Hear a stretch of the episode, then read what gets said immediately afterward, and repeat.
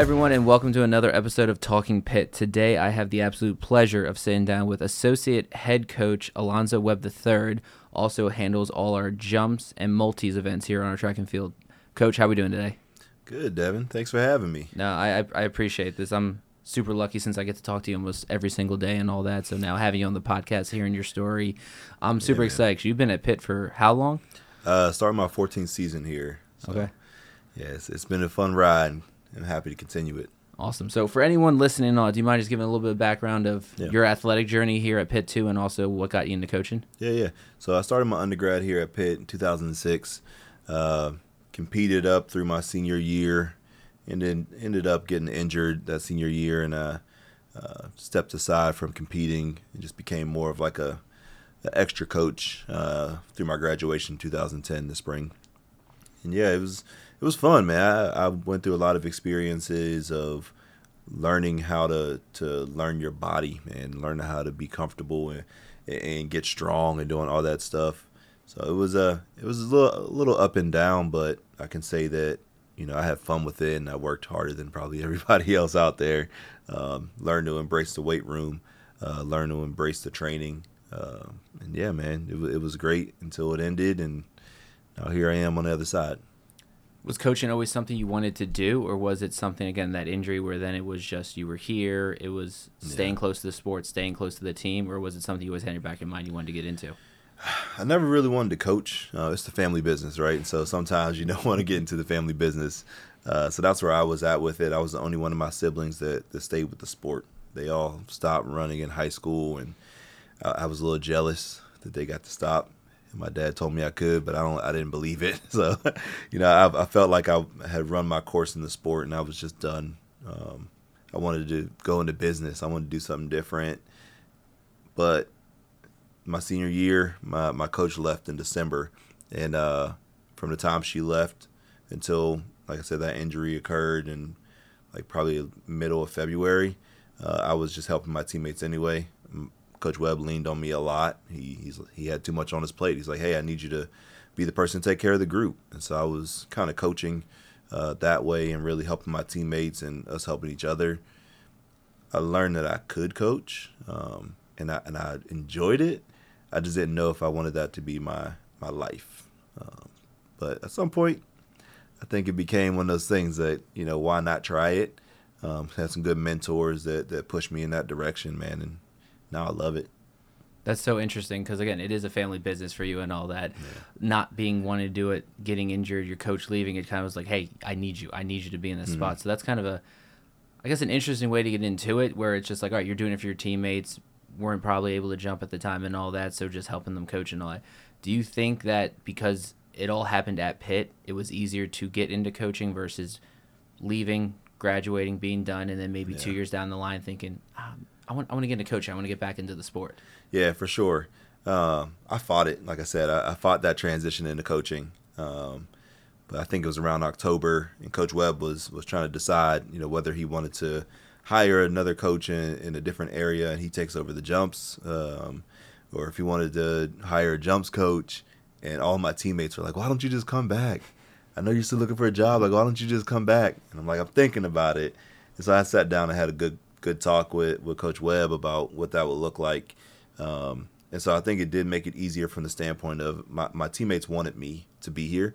Um, so I, I, never felt like I, I wasn't prepared um, to gain their trust in, in, the relationships. I think I was prepared to, to write programs and coach. Absolutely not. Um, but I was prepared to, to, to really gain that relationship and trust from them. And that was the best part about it. So I, I encourage people, man. I don't care if it's volunteering, being the GA, um, you know, explore the opportunities where you're most comfortable. That's awesome. The kids like wanted you, right? Because I can only imagine they're your teammates. They're probably same age as you. There's yeah. probably at least the junior sophomore class came up with you, so they're with you at practice. They're with you in class, but then still having that belief in you that like you can go right in from being an athlete into this coaching role that says a lot about your character. And again, I, I see it firsthand being able to work with you as a coach yeah. and all that. Like the trust the athletes have in you, like from day one they come in, the buy-in seems to be there. Like the trust seems to be there, and you do a fantastic job. I'm not trying to toot yeah, your horn right now, but actually, I'm telling the truth of like I can see where it comes from yeah. and all that. being here for so long, being at Pitt, being a forever Panther. I'm gonna tag this tag this podcast and all that. What has been the biggest change that you've seen? And I'm gonna steer this a little bit more towards like the S&C side, and then the new hiring of Felix in the sports science. Like, Yeah. what was it like when as an athlete to early in your coach to where it is now? Yeah, man. As an athlete, for us, it was very different from from when I became a coach. I understood uh, the why when I started coaching. When I was an athlete, man, it was grinded out. We had Kim King, man. I, I love that woman. She she taught me how to work. She taught me how to not care about pain feelings, um, but she did it in a way that that helped us build character, um, helped us do things the right way, accountability. And so for us, man, we loved the weight room when I was an athlete. Like we we embraced it. Um, when I became a coach, I could start see seeing from the other side. Um, not every coach from every sport felt the same way, right? They there was a craving for um, a little bit more of sport specific, uh, a little bit more intentionality behind it, and so you know it was a tough transition for me if I'm being honest. Um, away from Kim King because, like I said, she taught me how to work, and I think she did such a good job with our sport. Um, but throughout the years and through this journey, and now to where we are now with Coach Mock um, overseeing our uh, strength and conditioning for, for all of our Olympic sports, man, she she's built a, a group underneath that that really cares, and now I see what's possible. Um, so that that's that's the biggest thing for me. Um, you know, you you you may give me some compliments, but Devin, uh, your intention, your attention to, to detail and your intentionality with our sport, um, it makes us a little more at ease as coaches. Man, we're we're comfortable and we're confident sending our athletes up there, and, and then now with Felix and that extra layer of being really intentional and being able to to take our athletes and find and pinpoint how do we make them better, how do we make them elite um, that's that's what this is all about now. And so it's it's a, it's been a long transition, a long journey. Um, I think every single person that's come through and worked with our sports have really good intentions and had had a really good basis and outlook. But I, I don't think we've ever been in a better spot as a whole for all of our sports than we are right now. That that's awesome to hear because I've always said it. Track runs so parallel to strength and conditioning. You guys understand periodization. You guys understand a high low model. Like you understand the benefits of if I get stronger, I get more mm-hmm. powerful. I'm gonna be better at my event. I'm gonna try to Yeah. get to those elite levels and all that. In the sports science realm, what has kind of been something that Felix has brought in, or kind of like you see the trend going to that we're doing here at Pitt that you're really excited for to like dive into, and you can just talk about your event group, Yeah. not track as a whole, and all that. Yeah, I mean, it starts with asking questions, man. Uh, being able to sit down with Felix, uh, sit down with you, sit down with Coach Mock, and now Kyle, who's working with us, um, and, and them asking questions about what we need, what's important in our sport, uh, what do we want to see. So now, when we talk about specifically to to my jumps group, um, I have a pretty good grasp on the way I, I train and the way I coach. I know how it correlates to the to the weight room.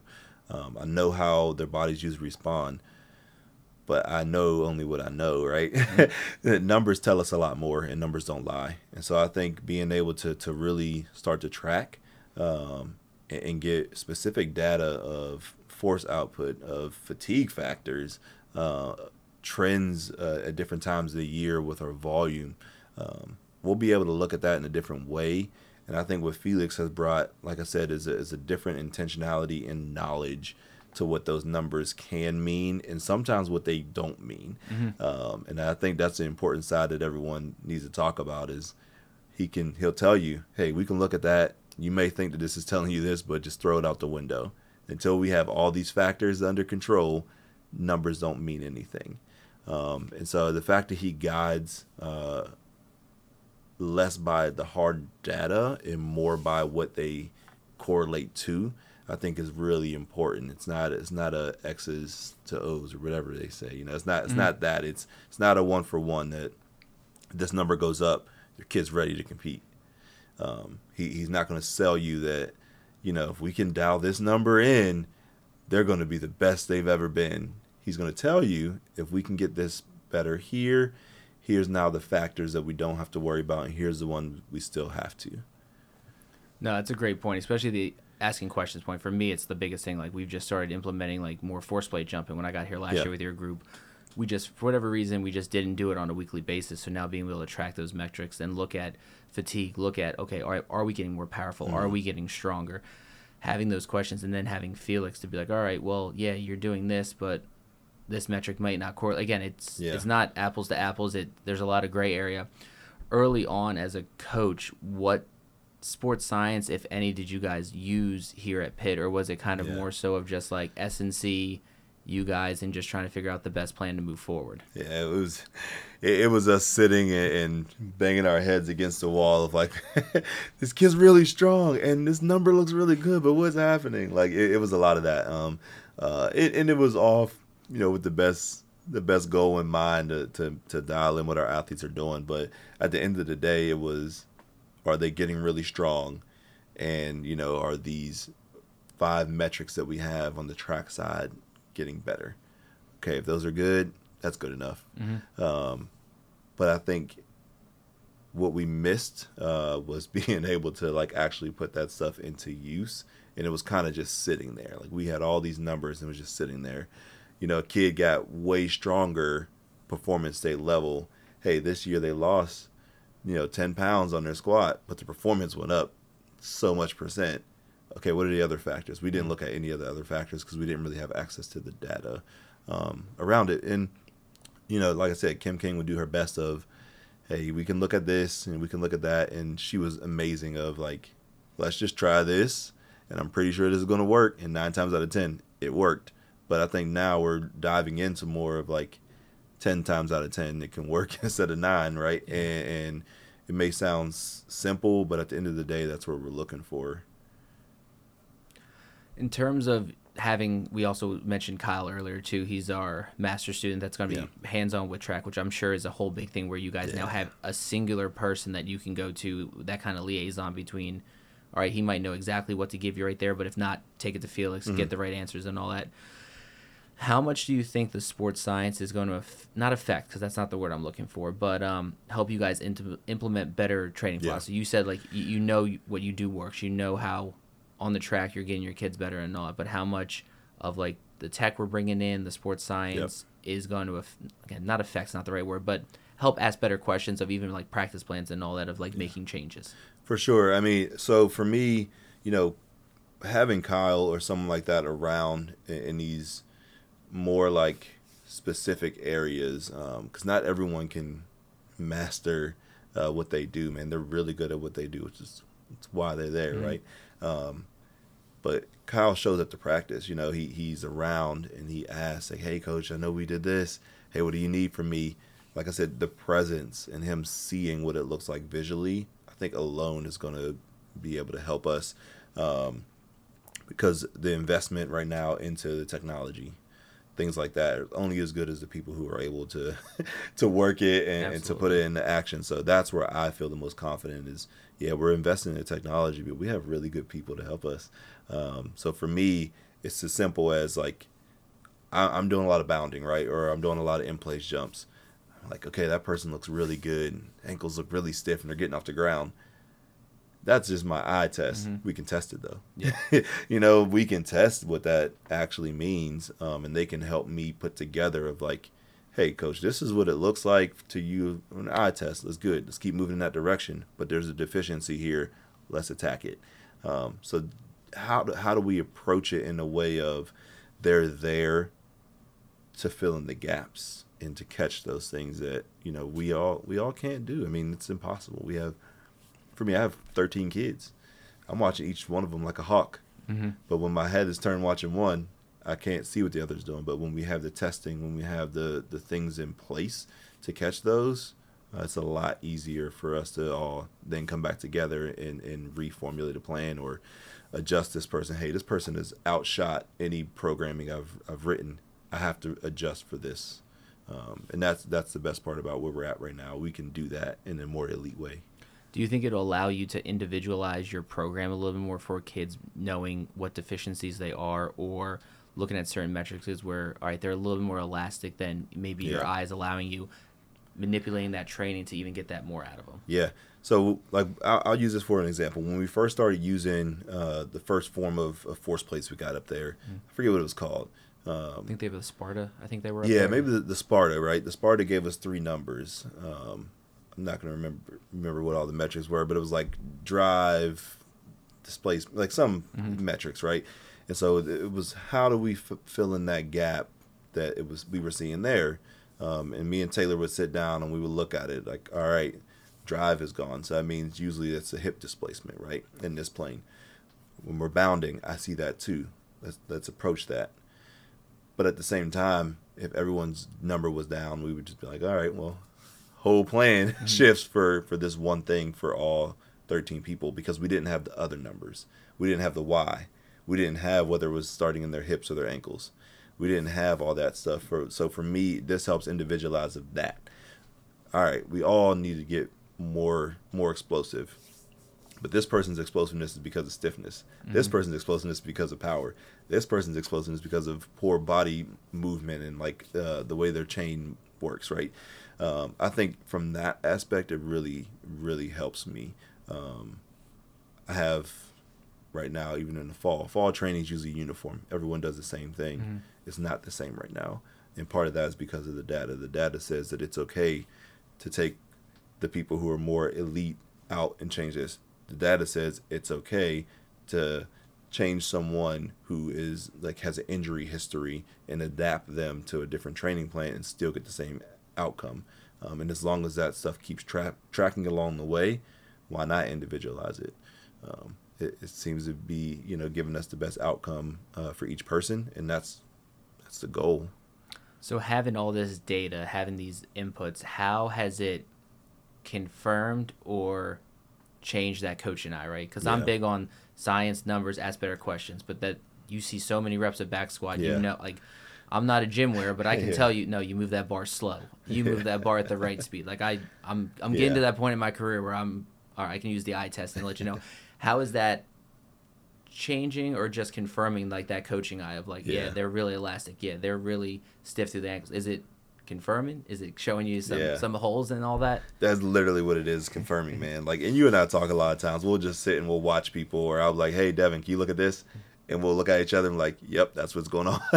uh, but it, it's confirming. Like Coach Webb taught me early on, um, there's two parts of coaching. There's the art of coaching and the science of coaching. You have to be really good at, at the science of coaching if you want to build the athletes to be their best and to be elite.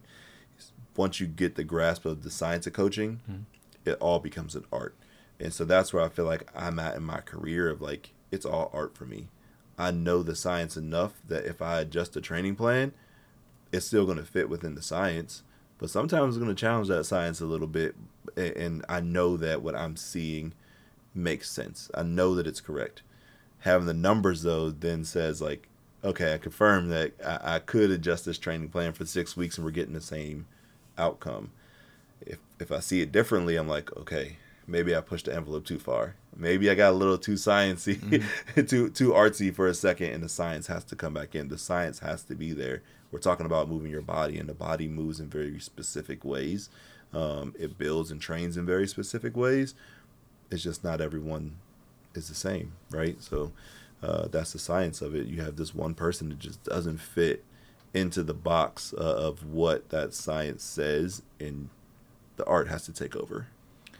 So I'm gonna I'm gonna make myself sound old here and all that, but most of the schools I've been at when I got into yeah. strength and conditioning, like tech was there, was around. Do you think that the coach you are today, you were benefited more from being in a time where th- there wasn't as much like force plates weren't yeah. as readily available, like the GymAwares, the Tendo units, they just price wise, you maybe had one or two of them, yeah. if any at all. Do you think that's helped you, or do you think having the technology, being a coach now, just put you on a whole nother level of just being ahead of from where you were when you started off. Yeah, I mean, I, honestly, I think starting with less is a huge benefit. I encourage uh, when I talk to young coaches or anyone now, and it's like I videotape everything, I record everything. So let's, let's start there because that's the most common technology that everyone has these days. It's a phone or it's an iPad. Um, the reason I feel like if I'm watching six different things happen at a track meet, I have a multi who's warming up in hurdles. I have a high jumper over there. I got a vaulter on the runway. I got somebody else doing a throw because it's an off meet, and I got some kids on the runway. I'm watching it. Mm-hmm. I'm not watching it through my iPad. I can see everything that's happening. I can tell each person what's going on, even if I see it for a split second. Um, when you have technology, sometimes it, it, it pigeonholes you. You have to be focused on one thing, one person, one detail, one factor. You're focused on it, and you're missing everything else around it. Um, what it's turned into because I started with with nothing. We didn't have, you know, my, my phone was full after two videos, right when I yeah. first started coaching. Um, and I know it sounds crazy 13 years ago, but that's where it was. We didn't have iPads. We were one of the first schools to have them though, which was which was great. Um, so I will give a shout out to our IT department for hooking us up. Um, but that that was still after five, six, seven years in where we got to that point. I refined my coaching without technology. Now I can see it clearer. Now I can slow it down, and now I can communicate it to the athletes better. So that's where I think the the technology in the weight room even is helpful. Um, we're still going to see it with our eyes. We're still going to know it, but now the athletes know. You know your numbers. You know if, if Devin says you need to be at 0.95 for every rep and you were at 0.65, don't come back and looking at us like I really I put the effort in. You saw the numbers. Mm-hmm. We saw the numbers. Now, if you're tired, let's address that. But that doesn't show the effort, right? If it's too heavy, let's address that. But doesn't show the effort. So now we can see the athletes um, being a little more connected, knowing where they are, and that's where technology has come in. It's, it's more for the athletes and, and, for us to have checkpoints than it is for the coaches um, of like basing everything off of it. I guess. No, that's a great point. I've, I've been more recently this year, um, especially with my softball girls, some of my freshmen and all, like videoing them, and even some of the track athletes of like, you explained it once, you tried to demo it once, but like videoing them and just showing it, yeah. it's like, oh, I get it now. My yeah. hips aren't coming through on the clean. Like, it just gives them that instant feedback. One thing I want to dive into a little bit before we run out of time. You've been here total time. How long you been at Pitt? Since undergrad, man, I've been here for 16 years. Okay. Uh, 17 years. Whew. 17, 17 years. years new projects that are coming in, and I want to dive a lot into the Victory Heights project. How much does that play into your ability to recruit or plan out, say, the next two recruiting classes with that coming in? More resources, yeah. the new weight room that's going to be in there, the sports science lab that's going to be in there. Does that yeah. help to elevate and we'll just like I'm just gonna speak to track in this just because I don't want to bring other people in. But like, does that help you guys elevate of like, all right, we are now gonna take this next big step to hopefully then being able to yeah. recruit with more of the SEC schools, some of the ACC schools that are in warmer weathers and mm-hmm. can practice more outside. Yeah, I think it helps from a standpoint of we can point out the investment uh, that the university is making um, and the athletic department's collaboration with them. Uh, I think that's the biggest thing I point out is most universities aren't backing their athletic departments the way that ours is. Uh, they put a lot of money, a lot of resources. They advocate for us. Uh, so much collaboration and seeing the need for us student athletes, and I think that's the part that I key in the most when it comes to recruiting. Um, obviously, to be able to recruit to uh, eventually, you know, a track and all that stuff will be great. Uh, but I want the athletes to know that you're coming to Pitt because of the education and because of the opportunities, um, and because of the people that care. And that's what I think the facilities being built shows. When it comes to you know Victory Heights specifically, and our athletes now seeing, we'll all be able to be in a weight room at, at one time. Mm-hmm. Um, it's going to be state of the art. It's going to feel really good. You're going to feel so confident and comfortable walking in there every single day, and you're going to have the re- the best resources out there. I think that's the part that we recruit to um, when it comes to the specifics of it is we're going to be in the best of the best. Right? You see what we can do where we're at now. The way that that space looks now, man. I heard of. It's funny. I actually heard uh, uh, one of the Oregon coaches, volleyball coaches, walk out and say, "What they did with that space and the way they used that is amazing." I wasn't expecting that. Mm-hmm. It's like a little nod to if we can do that with that space up there, what's Victory Heights going to feel like? Yeah. Um, so that's what makes me excited, and that's the point I try to convey to all of our our recruits to come in. All of our resources will be in one space. Um, the convenience of it, the comfort of it, but then also just the elite level of it. That's what Pitt deserves. That's it's true. I mean, the space up there is awesome. Like floor space wise, yeah. the equipment we've been able to fit in there, it, it's awesome. And now starting from a blank a blank canvas, pretty much being able to build it out. Coach, coach Mock's vision and just yeah. she brings all of us involved. Like, what do you need to coach your teams? It's going to be amazing.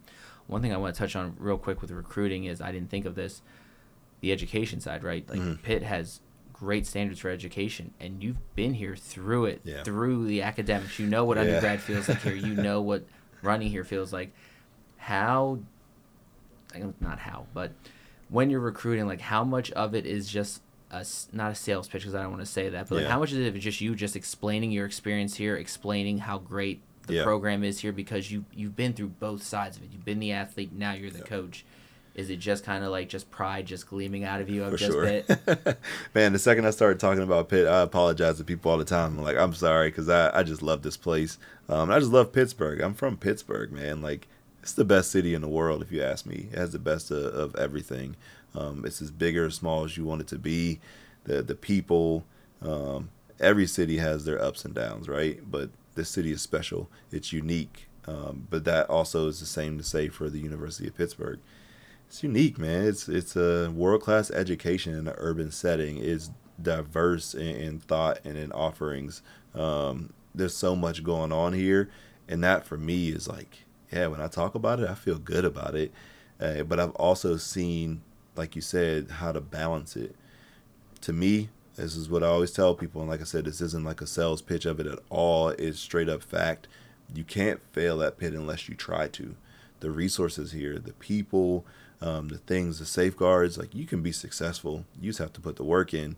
Um, but also, you're in a, an environment where they actually value the athletics too.